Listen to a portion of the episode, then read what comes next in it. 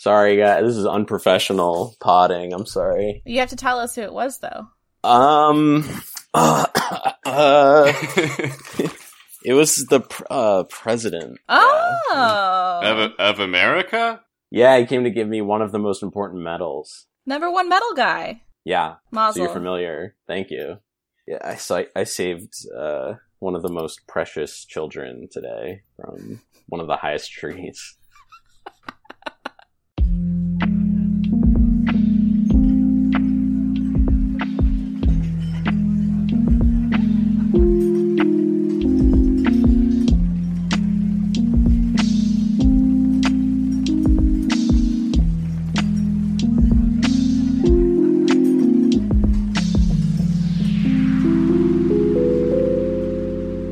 Welcome to Watching Movies at the Bar, a podcast about bar movies and movie bars. I'm Thomas, and I am joined by Bethy Squires. Bethy, how's it going? Pretty good. How are you?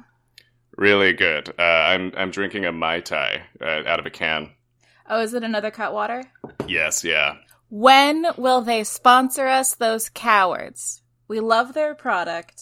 They should get on that. I have uh, email receipts. They say if we get more than 30 followers on Twitter, then they'll be Okay. willing to engage.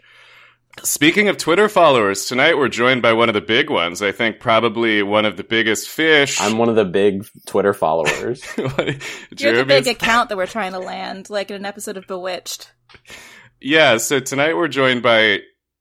I'm really excited about this. We're joined by Jeremy Levick, who, uh, not to be too corny, but makes me laugh harder than almost anyone whenever he, he blesses us with one of those videos or even a tweet. So, Jeremy, welcome. Thank you very much. Thanks for having me. That was really kind, and um, I'm look- I'm looking forward to creating magic with you two tonight. Uh, so, uh, Jeremy didn't want to talk about tag. Uh, when I asked him if he wanted to talk tag, he said, That's hacky. You know, who do you think I am? Let's talk something else. Yeah, I, I that's that's the old me. I'm trying to move past that stage in my career, and don't bring up tag again, or we're gonna have a problem. Uh, yeah, whereas uh, Jeremy's tag era uh, represents a sort of crass commercialism, tonight we're sliding into a more intellectual space. We're uh, talking about Paul Thomas Anderson's best movie, Punch Drunk Love. Do you think do you think that's his best movie?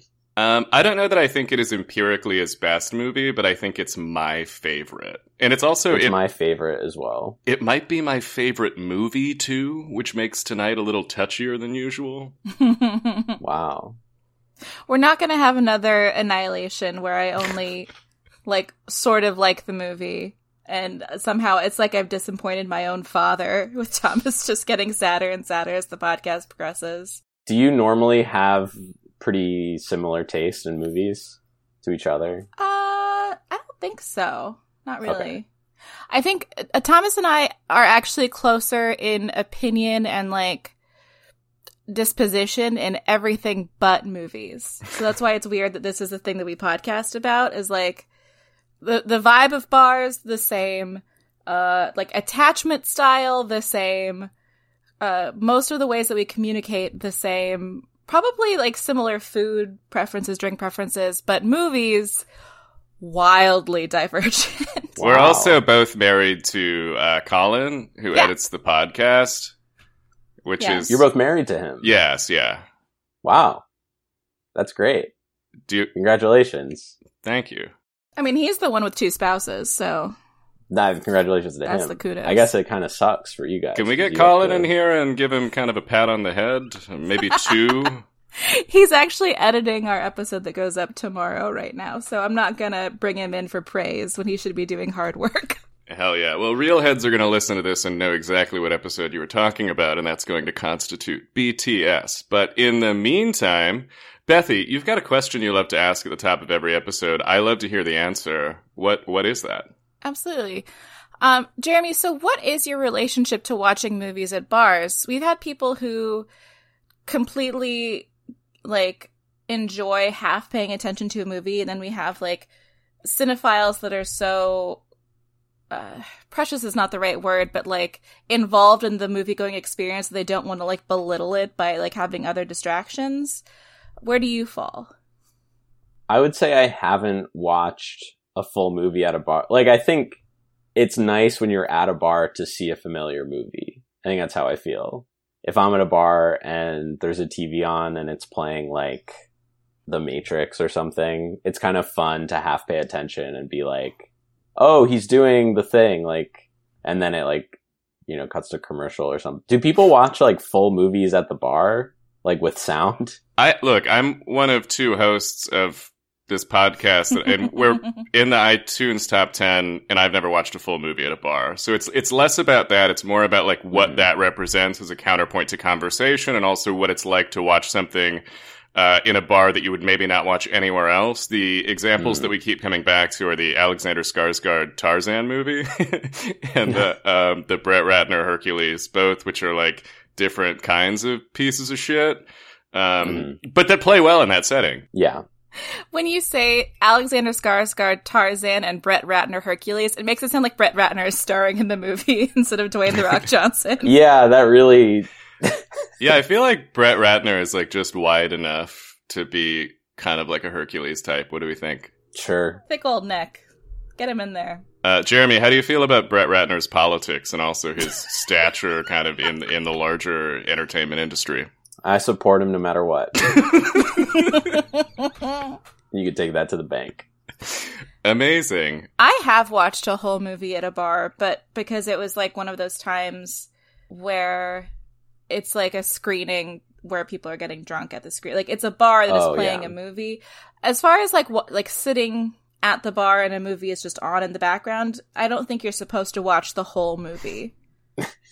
I don't I think that's getting the energy wrong. Yeah. It is funny imagining someone going to a bar and doing that with like noise around them and they're sitting like nose pressed against this like watching a full episode of Family Guy or whatever, like trying to follow the plot. That's kind of a honey trap for perverts. Like if someone comes in and just sort of casually sits for the whole thing, you can't pull their attention away. You should ask them to leave. Yeah. I think so too. Although they're distracted by the TV so they can't be perverted to other people. it's a true. pervert neutralizing. yeah, it's a pervert neutralizer. it's like it is like a honeypot in that it traps them Yeah.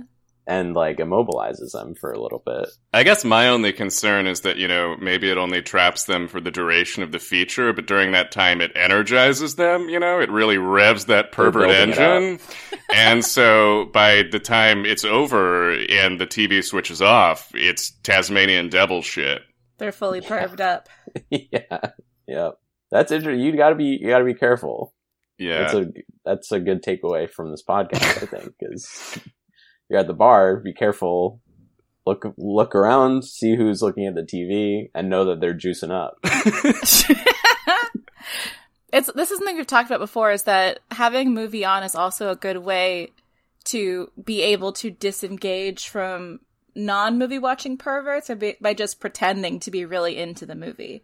So it's you know sometimes you're looking at somebody watching the movie intently and you're like oh perv alert, but sometimes they're actually trying to evade a pervert by faking Oh. being into the movie. Oh shit. Um, yeah, I have Dennis Quaid's vantage point on in the background, uh, and it's not about avoiding perverts. It's just about staying interested. Yeah, just staying on your toes. Dennis Quaid's Vantage Point is that not the is that the movie with Matthew Fox or is that a different Yeah, Vantage yeah, it is. Okay. Where- Is- I didn't realize Dennis Quaid was in it as well. isn't he in it? Isn't he I, on the maybe DVD? I-, I could be wrong. I just remember Matthew Fox because I, when it came out, I was peak lost Yeah. head. Dennis Quaid has a place in my heart because he's in um, Breaking Away, the Bloomington, Indiana film, the Mm. good one. There's like three other bad ones. Uh, and then also he was married to Meg Ryan until she left him and then started dating another Bloomingtonian, John Cougar Mellencamp. So I think of him as like as as having received Bloomington's bounty and also had things taken away from him from Bloomington. So Wow. he's gone like all full circle with that town. Jeremy, are you from Bloomington? Is this a niche uh, Yeah, that you occupy? We all are, right? Or no?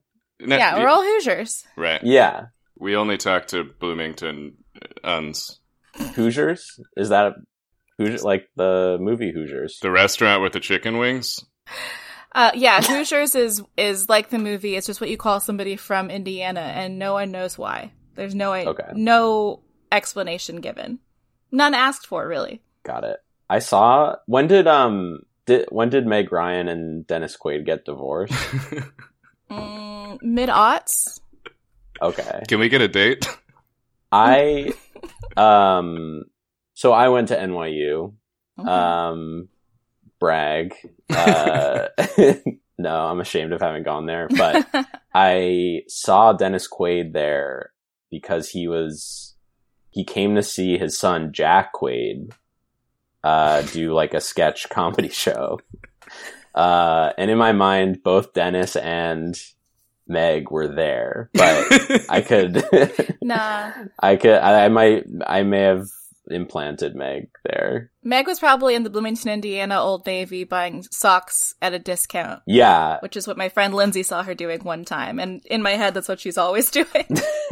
no, I think Dennis Quaid said that's what she was doing. Yeah. He was like, "Sorry, Meg couldn't be here. She's at Old Navy in our hometown." I like the idea though that maybe like Meg Ryan and Dennis Quaid secretly continued be- to be together, and somehow they were able to like move in silence on the NYU campus. Um, no one, no one let that slip. they were trying to. They didn't want Jack Quaid to know they got divorced, so they kept on. They kept the Right. illusion up through college for him. and it worked out because he's doing great now. Yeah, they're like, "We'll just wait until he gets on the boys, and then we'll we'll tell the kids." If this podcast mysteriously disappears from iTunes, we're gonna know it's the work of the the Quaid Ryan money machine. yeah. So all of this dovetails back into Punch Drunk Love. Perfectly. hmm uh, which is a movie about, you know, uh, dealing with the consequences of being a pervert. That's really true. Jeremy, what's your relationship with Punch Drunk Love? Um, I'll take you chronologically and take you through how my relationship has changed with it over time.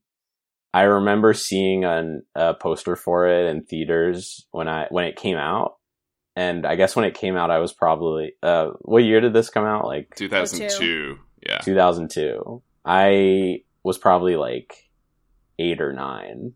And I remember I was a huge Adam Sandler fan and I remember being like very like confused. I just was like, that's the guy I like, but why isn't this movie being marketed to me? Like this doesn't look like it's for kids. Um, and I just like had a very like uncomfortable feeling about the idea of it because I think it just didn't something about it just like it didn't fall into a genre I was familiar with. And I was upset, I think, that it was an Adam Sandler movie I couldn't see. Fast forward. We fast forward a, a 10 years or so. I saw the movie for the first time, probably like in college or something, and instantly loved it. And it's the movie, I, I don't really rewatch movies. A lot of people, I'm sure two cinephiles like yourselves think it's important to rewatch a movie. And I agree, but I never feel like doing it. Uh, but I've seen this movie like five or six times, which is a lot for me. And I love it every time. I really like Paul Thomas Anderson and I am obsessed with this movie. I love it. I have I have an almost identical relationship to this movie, Jeremy. I think we're probably the same age or close. Um, but when this came out, my older brother really liked it, and so I was like, "Oh, everything my older brother likes, I like. Love the Sandman." I watched it and was totally vexed by it. Didn't make sense to me as a child. Just kind of thought it was bad. Didn't really have the ability to know that it might be good. Um, but yeah, I'm I'm like you. This is a movie I can watch over and over again, and I think it it strikes kind of an impossible balance between, in my opinion, being like one of the best movies ever made, but also something that is like really economical in its storytelling and like really fast moving and like eh, extremely enjoyable moment to moment. Like it's not like poppy necessarily, but I find it to be extremely entertaining. Yeah, absolutely. Okay, so Bethy, this isn't going to be Annihilation 2.0. Where No. do you come down on Punch Drunk Love? So my history with Punch Drunk Love was it came out. I'm I'm slightly older than y'all. I must have been in high school when it came out, but I think I was at like a dinner party. I'm an only child, so I got taken to a lot of adult dinner parties as a kid, as like the little the little precocious child who says bon mots and was like, ho ho ho, weird, you know? This Um, is a brag about your parents having friends. by the way. I was an only child and never got invited to dinner parties with my parents. I don't think my parents got invited to dinner parties. Sorry, I interrupted you. at one of these many dinner parties that my incredibly popular parents were invited to, somebody had said like they worked at a domestic violence shelter and they had somehow gotten in their minds that Punch Drunk Love was about like abusing women. Like that the punching was I know, but that's what I was told as like a young person. I was like, don't watch this movie. It's about Adam Sandler hitting people. Like he has anger issues and that's bad and he's problematic and never watch this movie. And me being a, a youth went, okay. And then, you know, years later, I finally watch it. I'm like, what the fuck were you talking about? Person I barely remember from a dinner party. Uh, yeah, I can imagine a really dumb, reductive take about how this movie is about a manic pixie dream girl who inexplicably falls for a man who is is just violent beyond rehabilitation. Um, I don't really think any of that is true, but I do think it's easy to just kind of say stuff. I love saying stuff. Same. Yeah, I don't. This movie isn't about a manic pixie dream girl because the movie is like a little bit quieter about it, but Emily Watson's character is 100% a freak as well. Oh yeah, Like, Yeah. she's not like a, she's not like a sitcom wife being like, oh, you and your punching bathrooms. Like, she's insane too. Like, nobody's fine in this movie, but that's what makes it beautiful. Yeah. She's also like acutely aware from day one what is going on with this dude. And when she sees a picture of him and wants to meet him, I think one element of that is it's not just that he's like handsome. I think she thinks he's like goofy and she wants to know what that's all about. Yeah. Mhm. and she like has heard stories from his sister and she like i feel like by the end you realize that she's been like on our wavelength the whole time and that she likes that he's a freak and that he's angry and weird and she's kind of weird too Yeah, she's a freak too. A freak like her needs company. Amen. yep but she doesn't like being left at the hospital there's a line for her That's fair, I think. Once it's explained, like you get it, but also I would not like to be left at the hospital either. Same. I actually, honestly, like, I I probably would not forgive him for leaving me at the hospital and going to like fight Philip Seymour Hoffman. I'd be like, you did not need to do that, but thank you. Is that callous? I don't forgive anyone for anything. Yeah, I think I'm. I don't think I should have to forgive anyone. Period. Jeremy, for listeners who maybe haven't seen this movie before, and they got to remedy that immediately, how would you describe the plot of this simply so that people can situate our conversation within that framework? I tried to describe it to someone recently and had a really hard time.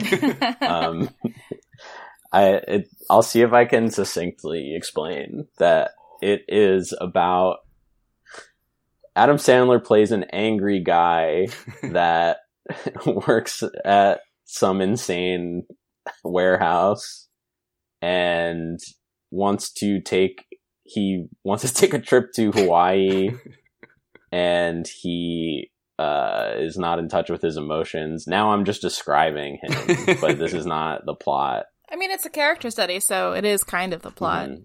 It's like a yeah, it's a character study. It's like a meet cute, but for like two freaky people, and it's also simultaneously Adam Sandler's uh, journey of being a pervert and getting threatened by a phone sex operator boss and then threatening him in return. That would be the worst log line. Like if that whole thing was the log line.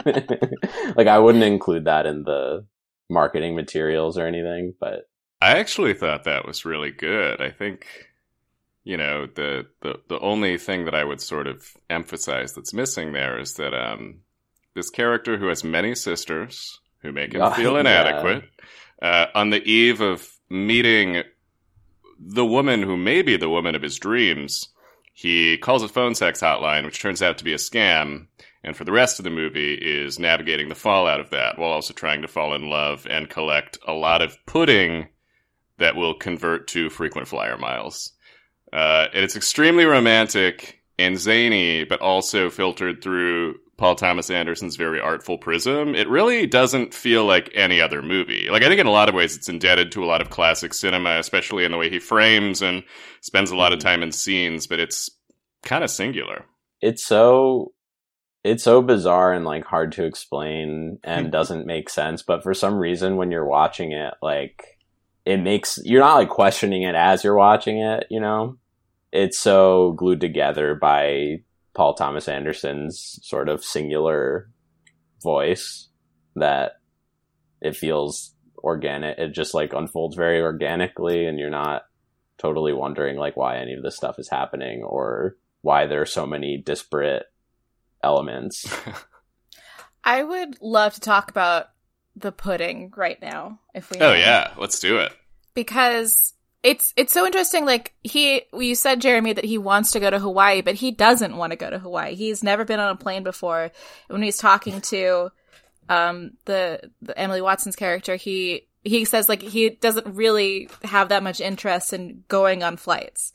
It's just that he saw this coupon or this like rebate program that had this huge exploit built into it, and he's like, "Well, I have to take advantage of that."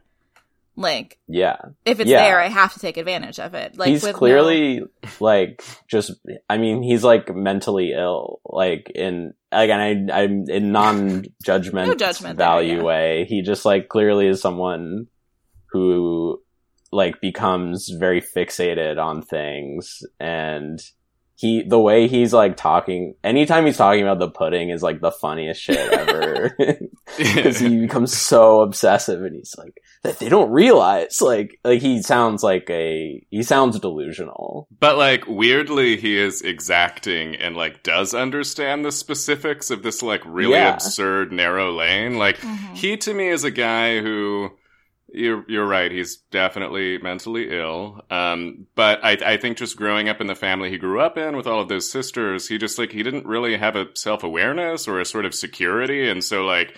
There are ways that he fundamentally misunderstands the world and himself, but he's able to obsess after the details of small things. So, like, he understands exploiting this bizarre pudding loophole, and, like, he's the king when it comes to, like, novelty toiletries. But beyond that, like, he feels extreme frustration trying to connect with other things in, like, a, a natural or comfortable way. Yeah, there's never been like a place where he it's he has never developed like a self in many ways because it's never been safe to assert himself. Because like even if he says the word chat, like one of his sisters will yell at him about that. Like Yeah. there's never been like a place to like figure himself out. That shit's funny. Did you just say chat? Like like them trying to get a rise out of him kills me. So something that I really love about Barry's character that I really tapped into this time is he anytime a detail about his life is about to be revealed within any context, he's like, they're lying. That person's a liar. Like he's just in fundamental denial, like constantly deflecting any sort of like external perception. or like the I think like his sister the sister that sets him up with his love interest like tells her a story about him and she's telling it back to him as if it's cute. And he's like that didn't happen. Like did she say that? No. Like and she's like trying to tell him like no no i like i thought it was funny. No i don't know why she said that So I feel like we'll we'll continue to dig into some scene stuff. But do both of you know kind of the genesis of this and Paul Thomas Anderson's relationship to Adam Sandler's movies? Not 100%. You've alluded to it in past podcasts. Yeah. So I think he talked about this for the first time maybe when he was on Maron, but I guess like uh so Magnolia is this movie that came out before this. Magnolia is like a three hour epic. It is fundamentally different from Punch Drunk Love in most ways, but like that was Paul Thomas Anderson processing his father's death. And so after like a day on set making this crazy heavy movie, like the only thing that brought him joy was watching Happy Madison movies. Like PTA is this incredible and discerning artist, but he's like, no, Adam Sandler is the funniest guy alive, and these Happy Madison movies are brilliant. And so Punch Drunk Love was his attempt to make what he thought was a Happy Madison movie. And I think that's funny because like clearly he has sensibilities that keep him so many degrees removed from what those movies feel like. But I do think that like he's he's reverse engineered the movie from a lot of the Happy Madison ideas. Like the plot is like similarly zany and like he finds new ways for Sandman to do his range of like being really soft but also having this like unbridled rage. Um but he just makes Yeah. it more nuanced and kind of strange. Yeah. Yeah, he I mean Adam Sandler's character is basically like he's he seems very similar to any of his other characters like from his own movies. It's almost like that thing that everyone does every like funny video editor does online which is like take like a funny movie but you then like put scary music under the Yeah. trailer or whatever. And it like fully recontextualizes like what's going on. And i i feel like that this movie is like that a lot where it's like if you took happy gilmore's like freakouts and were like actually taking it seriously and you're like what is wrong with this person? You'd be like oh like that's a mentally ill man who like grew up feeling like completely insecure and has like has never learned like what to do with his anger and like I, I yeah I think it's I think it's great as a fan of Adam Sandler's movies and uh, a fan of Paul Thomas Anderson's movies. I think it it's it's the best. I think like the main difference between like a Happy Madison angry Sandler and a PTA angry Sandler is like Happy Madison Adam Sandler yells first. There might be like a physical component, but it starts with funny yelling, preferably in like a semi Cajun accent. Like we're getting the good shouts out. Uh, whereas uh, Barry hits first. Like he's so uncomfortable with vocalizing how he's feeling at any given moment. Like that's you understand that that's why he is being physical is because he cannot verbally express it. Right, right. It feels like a lot of those a lot of Adam Sandler's whole thing, like the entire like semantics of what he does feels like it comes from uh, uh, this like outsider part of himself, but in all of those movies it's very silly. It almost feels like Paul Thomas Anderson is like pull from that like same well, but I'm going to force you to interrogate it and really wrestle with it. And so like Mm. for the whole movie he just seems deeply anxious in that performance, which I really love. But there Yeah. is actually like growth and development once he starts having this relationship because he does yell first when he's speaking to the mattress king character. Like he doesn't start beating ass immediately. He actually does just assert himself and like we're not doing this. Like he yells first, which is like a huge place of growth for that character.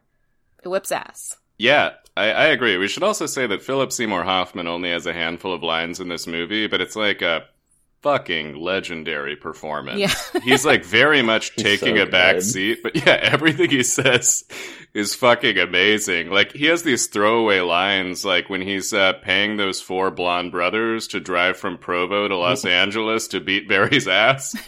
They're like, you know, you said you were going to cover our expenses. And he's like, fuck no, I'm not going to cover your expenses. And he goes, that's not fair, man. And then he says something to the effect, just throws away a line that's like, it doesn't make sense from a business like perspective. I mean, to be fair, none of the sex traf- sex line extortion plan makes sense from a business perspective either, but that's part of what makes it so beautiful. it's all, yeah, it's like they're bumbling as much, if not more, than anyone in a Happy Madison movie. Like they keep asking her how she knows he's wealthy. And she says, well, he said he was going to diversify. And they're like, diversify what? And she goes, you know, his business. Uh, which obviously means nothing. Yeah, and like the whole point of of scamming and extortion, especially like from a distance, is low effort. Like you don't want to send guys if you can help it. The the yeah, hope is to not like I'm speaking from experience as like the head of some sort of conning family. No, Bethy does. Huh. Bethy does the same thing that the mattress man does. So not that's not true. There I have I don't know where you're getting that. That's just like a lie. You're a liar. But yeah, you want to cast a wide net and get what you can low effort. The whole point of stealing is that you don't have to work for that money. Yeah, yeah, they work awfully hard to collect like five hundred dollars. dollars. Yeah, I was, I wasn't sure. I did go back and make sure I didn't like miss a piece of information, or I, I, when I watched it most recently, I was like, I thought there was like a bigger reason or something why he, like Adam Sandler's being tormented so much by these people, and it's really just like people like him are probably calling them all the time. Like, is is that are they just doing this all the time? He's sending like four guys to spend like a week harassing some guy for five hundred dollars. Does I not mean- seem like a good use of resources. Mattress Man is like a hyper confident swinging dick, but he's like a real moron. His business plan doesn't work, but at the same time, his operating costs are low. Like he pays four guys a hundred dollars for two days of work. That's true. it doesn't pay for their gas. Yeah, so that's he pays four hundred dollars to get five hundred dollars, yeah, yeah, yeah, yeah. yeah. even though he's making the four guys eat their expenses. No, no, no. He pays. It's a hundred dollars split four ways with no Oh, expenses. Okay, that makes more sense. Yeah, we're breaking down some of the business machinations of Punch Drunk Love. Okay, this business model actually works. yeah, I take everything back. That stuff's great. I uh, every time I watch this movie, the scene that is most striking to me is the one the morning after the extortion attempt. He wakes up, he gets a call from this phone sex hotline. She says, "I need seven hundred and fifty dollars." He says, "Fuck off," and goes to work. But he has this like seething anxiety and the camera movement and the blocking of that scene is unreal. Like he just he keeps walking in and out of the office answering the phone. Suddenly his sister and lena come in wanting to meet him. Meanwhile he's trying to like fend off this sex worker. All the while there's a forklift speeding through the back of the frame crashing into these giant industrial shelves. He's like tripping like luis guzman's chair like breaks and falls out from under him. Um, it's unreal. It's some of the It's funniest so shit. But also like Jon Brion's score is so anxiety inducing that it's it's so much. Our husband Colin was having like a panic attack from the score the whole movie. They were just like, I can't handle this. Yeah. it's so. My, I, one of my roommates told me recently that he started watching it and turned it off because I think it made him anxious. The score like is anxiety inducing. It's so good. I read that I guess like Jon Brion was on set coming back and forth with like I, ideas and stuff based on what like was going on in production or something and like they were kind of like working in tandem, I guess. Yeah, I mean, you definitely feel it. Like I, I watched it with headphones this time, and I think it's the only time I've ever done that. But Steph was like in bed, and like the score is like these like modular synths, but then there's also this like it's it's so drum heavy, but like in those really anxious sequences, it's like this modular synth, but then like a pan flute. But Jon Brion is taking these like really gnarly deep breaths that sound like labored and like panicked, and having it really loud in headphones. I was like, I I might need to pause this movie. It's like making me want to throw up. But it's also this like screwball romantic comedy. It's doing a lot of things at once. And this like really and the the gnarly harmonium coming in Yeah. too. That was really nice. I think it's also it's interesting that Jon Brion was on set for it and then like one of the songs, one of the, like the few songs that they use that was like pre pre-recorded before this movie is from Popeye. And Harry Yeah. Nilsson was on set for the making of Popeye as well. Wow. He like conned his way to Malta to like make the Popeye He soundtrack with all. he got into the cartoon? I mean, he got into the I think the Altman four movie? suitcases of cocaine that um Robert Evans brought to Malta for that movie. Damn, good for him. Because I'm a moron, I didn't actually think about the Popeye connection, but like, you know, PTA often references Altman, and I think is often compared to Altman. Um, and I guess that's just like an obvious intertext. Well, because it's like, uh, yeah, I didn't think about it either, but like right now, I'm like, oh yeah, because Popeye's whole thing is that he is like muttering until he loses his goddamn mind, and then he eats spinach and gets swole and beats ass, and that's kind of the same. as Damn, Barry. this is a real Popeye story. It's super Punch Drunk is. Love. Philip Seymour Hoffman, Bluto. Except in uh, Barry's case, you know, the canned goods make him fly. True. Holy shit. Wait, I wasn't done talking about the pudding. Don't don't be done. We're we're, we're gonna keep coming back to the pudding. Cause it's like, it's, it's so character elucidating, but it actually has no impact on the plot. Cause he doesn't Mhm. use those miles to go to Hawaii. He can't. Like, the, the miles never actually get reimbursed by the end of the movie. He's still waiting for his miles to come through.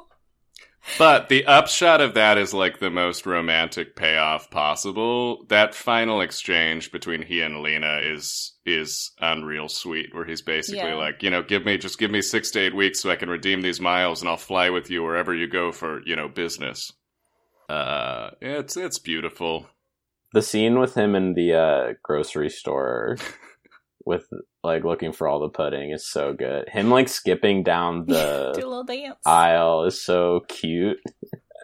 He he also has this line that's kind of buried in the mix there too. He like throws it away as he's walking back the aisle, but he goes, uh, ah, "Pudding can take you places." That's funny. Uh, that kills me. That's so funny. I Yeah. did not know he said that. it's That's great. awesome. This is the headphones, man. This is what I got today. Wow, I gotta get some nice headphones. Fucking Apple ear earbot earbuds. you guys know the, the origin of the pudding subplot, right? No. no. Oh, Oh, my roommate when I was talking about Punch Drunk Love said that it's based on a real thing. Yeah, the pudding guy really did make millions of dollars of frequent flyer miles off of the healthy choice, off of It was healthy choice pudding. Hugely successful. Whoa. And and it's interesting. We were going to do it for the season of Drunk History that went kerblooey, but he it was like so much it was so much more pudding than they show in the movie that that man purchased. He cleaned out like every store in like a 20 mile radius. And then like at fir- like his family was eating the pudding until they couldn't like they just couldn't eat pudding anymore. So they wound up they donated all of the pudding to a homeless shelter but like they just had to scoop out the pudding and give them the lids back and the shelter was like whatever dude. So he oh like Oh enlisted like an entire soup kitchen to like peel off the proof of purchases for pallets and pallets and pallets of pudding and that man david phillips to this day still fri- flies for free Oh man. everywhere. And and if you want to if you meet him he will pay for your ticket to go somewhere. Like it they're forever. They are That's forever amazing. for him I, I will say, you know, as much as I love this movie in real life, I fucking hate guys with pudding cash. i don't like too. pudding very much perhaps at all i like rice pudding Mm. what's everyone's favorite pudding sound off in the comments or jeremy and thomas right now go I don't really like pudding. yeah it's not that good I think pudding's out. Like you don't hear about anyone eating pudding anymore. I don't know. That, it's a thing of the past. Mhm. I don't know that you can get it anymore. I would have to ask someone if it's still available to buy. Uh, but in my memory, I really liked tapioca pudding. it's Mhm. not a joke. I like the it's like a proto boba, or uh, not Mhm. proto because boba existed then, but yeah, But still, it's tapioca either way. It's just like a different size. yeah. To me, with my my very insular uh, knowledge of the world, it's Right. proto boba. I think I feel like mousses are where it's at nowadays. We're getting Hmm. far afield, but Trend alert. there's like um there's a lot of uh, mousses covered in like glazes that are like the new like hot foods to Instagram, like at at fancy restaurants or like in casinos or theme parks. There's always domed mousses that have like glazes and like gold leaf on top of them, and they look like planets. They're pretty cute. Wow. It's high time for Netflix to remake Punch Drunk Love, but with more of a mousse emphasis. hmm I also, when you said drunk history, they should do punch drunk history. Where you just like beat the shit out of someone and then make them tell the story. Yeah, now say what happened. they get a detail wrong, you hit them again. yeah, then they're liable to get it right. Uh, then they'll learn. There's so many lines in this movie that like fucking kill me. And uh, after he goes with Lena to her apartment for the first time, and he says, uh, uh, "And bye bye," and then he walks Yeah. down the hall and he's mumbling to himself. He goes, "And bye bye." And bye bye, you stupid motherfucker. like, it's Yeah. just this Yeah. classic Sandman thing. Uh, I think it's so cute that that she calls in that moment where he's cursing. He thinks he's ruined any chance with her ever again because he said dumb shit, and she's like, "Just so you know, I wanted to kiss you." And then he runs back and they have a little smooch. But it's so nice to see people people think that they're ruining their lives with all of the dumb shit that they say, but a, a lot of people just like other people. There's a, I think there's a lot more grace in the world than we're willing to accept, maybe. And it's like a nice message of this movie in a way. Yeah, I like we're calling these guys freaks and stuff, but I, th- I mean it in like a positive, sort of optimistic way. In that it is like a story about one guy being a freak and not being able to connect with people, and then he meets another freak who loves him, and they and they love each other. I think it's awesome. I think all, all the freaks should meet up and love each other, yeah, this is a myself included. Uh, that that scene is it. It makes me think about the ways formally that this movie gives Lena more than a lot of movies give, like Manic Pixie Dream Girls or whatever. But like Mhm. one of the really sophisticated things they do there is when Barry comes back and like they kiss and then he embraces her. There's never like a shot reverse shot. That entire bit is captured from over his shoulder, just looking at Lena's face. You never get him. You never get sort of his perspective on what's happening. It's all her kind of like humoring the doofy things he's saying and just being like, oh, I like this guy. But like she, she understands the like breadth of why this interaction is silly. And I think that's uh, a very cool thing to give her as a character. Or like uh, when they're in Hawaii and they're both saying just like the wackest shit to each other while kissing. I was like, I want to bite your cheeks. They're so cute. I want to eat them. It's like I want to smash your face with a. I forget. Yeah, that's exactly what he says. And he like doesn't know that that's weird. He's kind of taken aback by what she's saying. And he's like, I guess that's my version of that. And then like, it's, it feels a little sketchy. And then she comes back to him and goes, I want to scoop your eyeballs out and eat them. Yeah. it made me wonder, like, what's his sexual experience? I think I- nil before this Yeah. moment. I think so too. yeah. He says he only jacks off, uh, uh, very infrequently and when he's lonely. Yeah, he's like the. I think that's what I like about this movie is just like he's like the most pathetic person in any movie who just like so insecure so like inexperienced like so upset like there's something just so purely sad and pathetic in a like relatable way that really just like I love him. I just have more I like have more sympathy for him Yeah. than anyone in the world. like when he calls the sex line the the interpretation that i have of it is that he doesn't he has no intention ever of, of using the sex line to jerk off it is it is uh, a stopgap until his dentist friend finds him a therapist Yeah, totally. It's and also like at, the at the culmination of that conversation when he finally sits down at his desk and starts like beating off, it's like begrudging. It's because the person he's been talking to has repeatedly said like, "Are you stroking it?" And finally Yeah. he's like, "I guess if I'm going to stay on the phone, I got to do that." And so he like bends over at 90 degrees, is not happy about it. Right.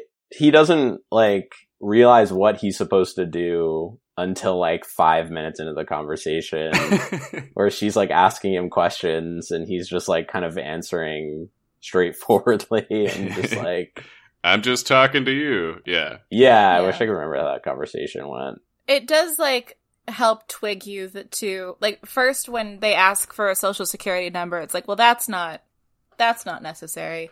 But then the constant, constant asking him to masturbate is like not what any real phone sex operator would do. I think they'd be happy to be off the hook, right? A hundred percent, they would just talk. Like anything that keeps you on the line, it does not matter. the camera work in this movie like this is it's it's obviously like about as silly as PTA gets and it's sandwiched between Magnolia and There Will Be Blood so it doesn't have like that level of import but like it's shot with such intention and there are these really striking compositions like when he's running when he's running away from the four blonde brothers and they have that weird like hard light where like his shadow is like running along the wall well before we see him like it's Mhm. just Yeah, it's all of these like shots a that noir are- movie or something. yeah a oh lot god of it's silhouette amazing Work. Yeah. Or Mhm. like when they finally meet and there's the big silhouetted kiss. It's like that same yeah. like using his profile to represent him. the best the best shit so jeremy do you um do you know anyone who has opinions on punch drunk love uh maybe maybe someone from earlier No. in your life the answer can be no Um, you know, interestingly, the answer is yes. do you want to do you want to tell the story of how we came to talking about this movie? Yeah, this is this is pretty funny. Um, I I always wanted Jeremy to come on the podcast because he, you know, clearly likes good movies based on his letterboxd. Also, is like the funniest guy. But um, there was a tweet several years ago where someone said, and I quote. The only people that like Punch Drunk Love are boys that have graduated college but still talk to girls in college, and girls in college that are in love with boys that have graduated college but still talk to girls in college. Actually, the girls don't like that movie. Um, and I think maybe that's true of like. I can't really think what the movie would be. I don't really think that applies to Punch Drunk Love or its audience, but I, I remember seeing that and being like, that's misguided. And so i did a little screenshot and posted it and said, this is a whiff of a tweet. And then uh, a couple months ago, Jeremy sends me a DM that's like, ha ha ha. I was looking for this tweet you posted a while back, and I realized it's from someone I used to date. Yeah, damn, it could have been from anyone in the world. uh, yeah, it's someone I like. Yeah, dated sort of briefly, you know, many lives ago, and I don't endorse the take. I don't endorse her take. I love Punch Drunk Love, and I think if you like it, it doesn't it doesn't mean anything. It means you like a great movie. How about that? I think that's true. I think we're all kind of in agreement there. hmm And I actually, I'm like a little bit confused by as you were reading it back to me. It like w- I got confused by even what the implication is. It's like this movie is for like guys who know girls who date guys in college who know girls who guys who date Went to girls college with- who know yeah. guys who date girls who date girls who know guys always Yeah. should be someone you really love. There's a kind of Yup. tweet that I'm sympathetic to, even if I don't engage, which is one that generalizes from an incredibly narrow personal experience, but purports to be like very relatable. And that feels like a, a moment in time for two people. yeah I'm trying to think about what movie is exists that m- more people perform the liking of it than the liking of it. It's probably not useful to come up with right now, but I feel like that's always like the discussion where like film Twitter and like mm, Jane magazine feminism Twitter intersect. I'm not always convinced that like that movie exists, you know? Like I think maybe like anecdotally, I think maybe for like a certain kind of person at like a place and time, but like I don't know, I feel like every movie that's like revered is like loved in earnest by some number of people. I think like a lot of the like dismissive like film discourse is kind of boring, but maybe I'm maybe I'm showing my ass here. I'm not I don't I'm not sure I understand what the discourse which discourse you're referring to. Yeah, that's a good point. Sorry. As someone who's more tangential to the film discourse. No, no, you're it's like talking about it's the thing where like someone is like this particular movie is a movie only enjoyed by a person who shares these three characteristics. And I'm Oh, always like, yeah. I don't, I don't know that that's like funny enough for me to engage with the knowledge that it also doesn't mean anything. Um, Mhm. but I don't know. Maybe one of them will be funny.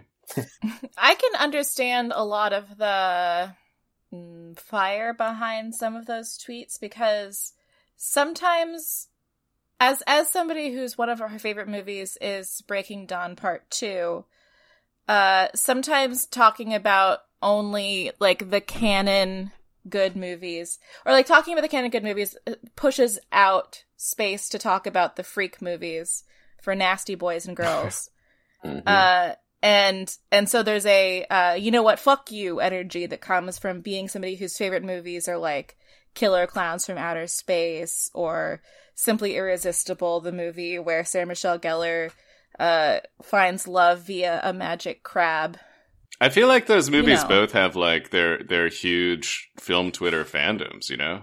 I hope so, but it's like it's sometimes it feels like if you want to, it, this is like a, a discourse problem. It's just like the, the the discourse is is like choked by the good movies with a capital G, and you never get to talk about the silly movies or even like the meh movies that maybe you have a fondness for, and then that can be isolating, which causes you to lash out. Mm. Yeah, that's fair. I just thought of a tweet that would hold water. What do you guys think about this?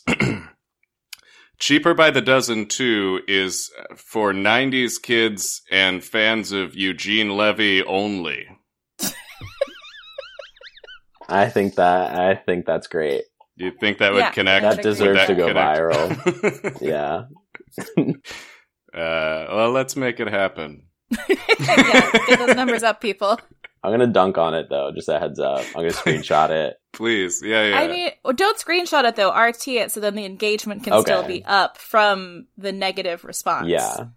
Be like, uh, ever heard of a third category called uh boys who went to Call college? people who are fans of Cheaper by the Dozen One. Yeah. this is a cheaper by the dozen super fan that feels super left out of the discourse. I was born in 1970. I can take or leave Eugene Levy, but god damn it. no, yeah, it was like 31 when Cheaper by the Dozen came out, and it's my favorite movie. I'm thinking of someone who was like 13 when the first one came out, and they were like the biggest Sum 41 fan in the world. And so, uh, because that movie has like two Sum 41 needle drops, they were grandfathered into the Cheaper by the Dozen franchise. Mm. Um, So they're in college when the second one comes out. That's hard. I am somebody who came to the movie Back to School from the Sum 41 fandom. I'll say that. What's back to school? because the the video for In Too Deep is based on the big diving scene at the end of Back to School. I don't know what Back to School is. and it's Rodney Dangerfield's uh like slobs versus snobs comedy movie. He's he's like a dad and he's going to school with his son, Mm. but he's like Rodney Dangerfield and his son is like an uptight herb. And so it's like him teaching his son how to be cool. That. Wait, so you're telling me the rock band Sum 41 boosted Rodney Dangerfield awareness? for me, Bethy, yeah. That's Oh. I mean, for everyone, because my experience is everyone's experience. Every music video for a song that's like In Too Deep is like shots from a movie that are basically this movie. Like any any like alternative rock song from the early 2000s, I feel like it's like the music video is like shots of like Jason Biggs in like in a pool or something. and there's just an infinite Jason number Biggs. there's an infinite number of Jason Biggs movies where like there's like alternative rock songs and they use him in the Yeah. yeah video. Never forget that that Teenage Dirtbag was by Mhm. Wheatus was on the Loser soundtrack. yes And that's why Mina Suvari is in the video with Jason Biggs. I will never But forget they that they bleep out the part about how he brings a gun to school because it was right after Columbine. he brings a to school they definitely do like a disc scratch kind of thing oh no, he brings a turntable to school. and then he forms Slipknot. um, I'm in the I'm in the Slipknot fandom. respect Says Colin. Yeah, no maggots, no maggots. So as far as Punch Drunk Love goes, what are we leaving out? What are things we definitely want to talk about before we, you know, wrap this up? Mm, I think it's important to discuss the the valley of it all. Like this is such a deeply San Fernando Mm. Valley movie. Yeah, I, I, I, I was, I wrote that in my little fucked up notebook. Uh, as someone that's never uh, been, I went to LA once when I was ten. So How I, was it? What'd I- you do?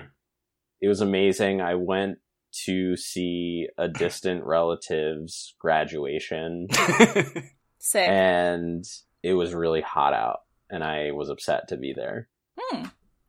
Grad like uh high school or college? It was a medical school graduation, so I think that was Oh, the big. important. High school? Uh, yeah, it was. Well, he went to a They were medical high Howser. school. Um, and the commencement speaker was Michael J. Fox. My dad goes, "This is look. Do you know who that is? It's Michael J. Fox." I'm 10 years old. I go, "I don't give a fuck who that is." no, Was this before or after he had had his Parkinson's diagnosis? Was like is that why he was speaking at a medical school Oh, or that's interesting. Maybe if I I imagine it was after, but like during the early stages where he still Yeah. like is. Can skateboard. Yeah, I, I think I remember him skating on stage. Yeah, he hitched on the back of a pickup Yeah. truck to the uh, dais. this is all to say, I don't know what the valley is like. although I, I'm, I'm from what I have heard, uh, the valley is the place that everyone makes fun of in LA, and they say that's I don't know really why, but it seems like people like to dunk on the valley. What's up with that? And and why is Punch Drunk Love such a quintessentially valley film? I think, I mean, PTA grew up in the valley. Like Haim, the Haim sisters' mother was his elementary school teacher, and that's why he directs their videos. But like, he is, he is like, he is uh, deeply familiar with the valley, and I think he, I won't say better than any other filmmaker because I don't know how many filmmakers are like trying to make quintessential valley movies, but like he's really good at it. And and a note that I made, he like gets it in Boogie Nights, he gets it in Magnolia, but in Punch Drunk Love, like the apartment Barry Egan lives in is absolutely a Sherman Oaks ass apartment. Like that's what that shit looks like, and that's uh, what a home looks like. You know, if you're a family growing up in the valley, all of it feels very normal, despite the premise of the movie being like kind of heightened and fun. The Jeremy to to explain to a valley newbie, the valley is like flyover country of Los Angeles. The way people talk about it, it's like like the Ohio or the I think of it as the Indiana of Los Angeles because that's where I'm from. So I have this affinity of like we're the dirt bags, Oh, okay. uh, where where the the fast food chains are essentially. Families move out of like central Los Angeles to buy homes in the valley, I guess. Um, Yeah. But I think like it's it's mostly people like trying to assert the fact that like they have an apartment that's not in the valley who like make fun of the valley. When I moved to LA, I moved straight to Encino and that was like that's not cool. Um it was really embarrassing to live in Encino and so as soon as I lived in Los Feliz, I was like, "Can you believe I used to live in Encino?" Um but now I look back on it with some affection. Yeah, I used to work in North Burbank, and that's what the the like warehouse that um Barry works out of really looks like North. It's in Chatsworth, but it looks like North Burbank because you're just like you're in like this tiny, like flat, squat little like like disgusting concrete things, and then you're just like hemmed in on all sides by mountains. You're just so close to the mountains, but you're in this like almost like uh supernaturally like like the sims leveled it out flat area but you're like next to these huge ass mountains and it feels very surreal to be there a lot of the time because you're like you feel like uh, trapped honestly because it's like the sky is pushing down on you and the mountains are pushing in on you and there's a jack in the box like a block away and that's stressing you out it's just like and all the roads are diagonal for some fucking reason it's it's a lot there's a existential dread to the valley that I respond to. Mm. And I love that he. I, I keep coming back to the cinematography, and we've not done it justice. But like the fact that he shoots it with such intention and makes everything so beautiful and striking, despite being like extremely normal. It's like warehouses and like bland ass apartments, and then obviously like Hawaii is something else. But like it is a it is a gorgeous movie in like very pedestrian locations. But the buildings in Hawaii are all honestly very close to a lot of the buildings in the valley because they're all like concrete semi-brutalist things from the 70s. If you go to like Honolulu, it's the most 70s fucking looking place. Like the c- city center looks like a uh like you know how on like Star Trek Next Generation anytime that they want to show like an alien headquarters they just go to like a 70s office block that has like a weird fountain. Yeah, yeah, yeah. yeah that's what Hawaii looks like when you're not at a beach. Hell yeah. Bethy's got family in Hawaii and brings the Hawaii expertise when talking about this or Cloud Atlas. Have we had another Oh, wow. Hawaii movie? No, I think that's it, been it so far. We'll do Mike and Dave need wedding dates soon, and then we'll have the whole trifecta. You guys should do uh, 50 First Dates, another Adam Sandler flick. I feel like there are actually maybe multiple Adam Sandler movies that take place in Hawaii. Because there's also one with him and Jennifer Aniston. Just go with it? Is that what that movie's called? Could be. That's the name of a movie. Yeah. Oh, okay, cool. That's step one. Um, Jack and Jill, I Um. believe, takes place on a cruise. Could I don't know where the cruise Blended is is going. in Safari in Africa. I never saw Blended. Oh, the Do Over is in Hawaii, isn't it? Like his first Netflix movie, or is it in Costa Rica? I can't speak This to is that. neither here nor there. That's the one where David Spade. There's that's You're the one with David the wrong Spade, right? Missy. No, I might be thinking of. The I wrong actually Missy. I kind of laughed a lot watching that movie. But um, uh, what Bethy? What was the name of the movie you just said? the Do Over. That's the one Yeah. of David Spade being like a meek fella. Yeah, the Do Over has this legendary moment where uh, Adam Sandler and David Spade are on like a yacht, and there is a yacht maybe 60 yards away, occupied only by beautiful women. And David Spade is like sad or something, and so he like takes his penis out to show it to the other boat. Uh, and they laugh at him for having, I guess, like a small wiener, and then Adam Sandler shoots them with a flare gun. It this is a movie. yeah, and it's like in the last several years. what? Uh, I watched the Do Over at a bar at the back door, the gay bar in that I used to do shows at. They Wow. after after a play I did, they just put the Do Over on the screen and like started playing music and stuff, and that was that was what the rest of the night was for some people. What did they think about the scene where um, Adam Sandler doesn't like that someone's laughing at his friend's doodle, and so he shoots them with a flare gun? That's like sweet of him. Like, that's Yeah, that's friendship 101. that's like male friendship. That's that's beautiful. The other thing that's very valley about this movie, besides the 818 area codes that abound, is it features uh, a Studio City, like legendary restaurant that I'm so sad I never got to go to, Le Petit Chateau. The the where he fucks up the bathroom. Yes. Oh man, That was like this, like you know, famous ish, like locally famous French restaurant Mm. that um I always wanted to go to, but it closed at the end of 2019. Did they close because Adam Sad Sandler to destroyed the bathroom? Mm-hmm. They couldn't financially recover from yeah. that. the damages slowly spiraled over the course of the 18 years. He actually did structural damage, and there was like a leak. Yeah, it was a load bearing toilet. I love the uh something like a really like subtle part of that the restaurant scene that I think is really funny is Adam Sandler he's just like going off about this radio host that he really likes. DJ Justice? DJ Justice and he's like, ah, it's really awesome. Like he just he tells it how it is. Like he's like there's something so funny to me about people that like are really meek but listen to like Howard Stern or something and just like this guy is so epic. Like he just it, it's like so telling just it's like very revealing of like Barry Egan's uh whole deal, I think, where like there's someone that talks on the radio and that like tells it like it is, and he just like that's his release, and he's like he just stands as one guy, and she's patiently just being like, oh. I think she's just happy that he's talking, you know. yeah, But Yeah. at at the end of I think she's at the it. end of that exchange, the thing he says that's so funny to me and sticks with me is he goes, "DJ Justice, man, he cuts you down to size." that's so funny.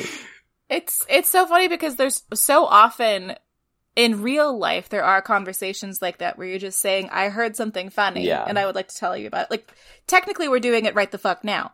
Oh yeah, big But time. in in a movie you never see that because it's not um interesting. yeah, And so to have this like moment that it, it's like it makes it so mm, cringy, but like relatable specifically. It's like, oh, I have done this, and it must have been this uh unengaging for the person I was doing it to, and it like you you you start to feel implicated a little bit, but also like. Uh, a certain amount of compassion for him because this is something that we have all done before Yeah. is explain a joke from the radio yeah. That's that's an interesting way of putting it. Yeah, I like that's. I love that. Um, I when, when I was living in Iowa before I moved to LA, there was a six month stint where I was working as an on air personality at the regional hard rock radio station Lazer 103.3 FM. What? and I was it was just like yeah, like just clear channel. It was like Creed, Hinder, uh, uh, the Slipknot album when they stopped screaming. But um, there was a shock jock on the station, and the one time I had to go to a meeting, he was like making jokes the whole time, and I didn't laugh. Uh, and he told the like my boss that I was an asshole. oh fuck! Anyway, I don't. you were on air, like. yeah, yeah, I would say Listen to that voice, Jeremy. Of course he was on there. I was just gonna say. I mean, I'm sure people tell you this all the time, but you just you have a great voice, and it's at you sound like you could be a shock jock if you wanted to be, like just not like the content of what you say, but I think like you just sort of have this uh uh deep sort of Mellifluous. powerful mel- mellifluous voice. I thought you were going to say Maleficent, Be- Bethy. Uh, yeah, no, it was mostly this saying sort of uh, evil voice. uh, you're listening to Lazer 103.3 FM. Up next is Bring Me the Horizon. and, then, and then I just sat there until 6 a.m. and then would like almost drive into a ditch on my way home. Um, I also used to do radio, but it was like local volunteer public radio. And my strongest memory of reading on air was like we would have to do the underwritings of like this this show is brought to you by and the one that would always we would always have trouble not laughing through was it was a restaurant called Buccetto's Smiling Teeth and they always wanted us to feature their Zorba the pizza oh Whoa. my god. And so I had it was like it has Kalamata olives and artichokes and feta that's Zorba the pizza from Buccetto's Smiling Teeth I, I still get upset saying smiling teeth. it's like the opposite I of cellar that. door. Like, oh. yeah, smiling teeth. Teeth don't Because smile. your lips are what smile to reveal Your the teeth. teeth- yes, The teeth don't move. Your teeth can only be like touching or open. Like it's not. They can't smile. yeah, fuck, that's cool. Um, there's radio in the valley. Uh, okay, that's good to know. This was great. I think we did it. Jeremy, Yeah. thanks so much for doing this. If people want to find you online and continue the conversation, Continue the conversation with me. hey Jeremy, I have some questions about watching movies at the bar. What did you think about this part? Uh, what's your what's your handle, man? you can find me at Jeremy Levick, just my name. And uh, yeah, DM me and ask me questions about bars or movies. or the valley, because Um, he's an expert now. Yeah, I know a lot of stuff about the Valley now, and Michael J. Fox. Let ask me what Michael J. Fox was up to. Uh, Bethy, do you are you on? Do, are you online? Do you have internet? Yeah, um, it's my internet's okay. You know, there's occasional outages, but nothing, not too much to complain about. But you can find me on Twitter at Bethy BSQU or on Instagram um, at Bethy Squires. And Thomas, you have a Twitter. I do, yeah. Uh, you can find me at uh, at handsome underscore pal, uh, P A L. And uh, Bethy, back to you. The show. Do we have social media? Show have social media. It's at Movie Bar Pod, all one word on Twitter, and at Movie Bar underscore Pod on Instagram. There's a lot of inside industry type stuff uh, if you check out those. It's a real think and follows. So, Jeremy, thanks again. We we talked before this about the new weekly sign off, and you said that you would wanted to do it. Yeah. Yeah, I want to do the new sign off. Yeah. You want me to do it? The one that we practice? Yeah. Do you want us to count you down, Yeah, let's do it. Bethy? Count him down from five, just so he's got. Five, four, three, two, one. Hey, you're watching uh nope. You're listening to the podcast. Uh we're Tom and Bethy and you're listening, you're no longer listening to the podcast no more. Have a good one. I, no notes. Perfect.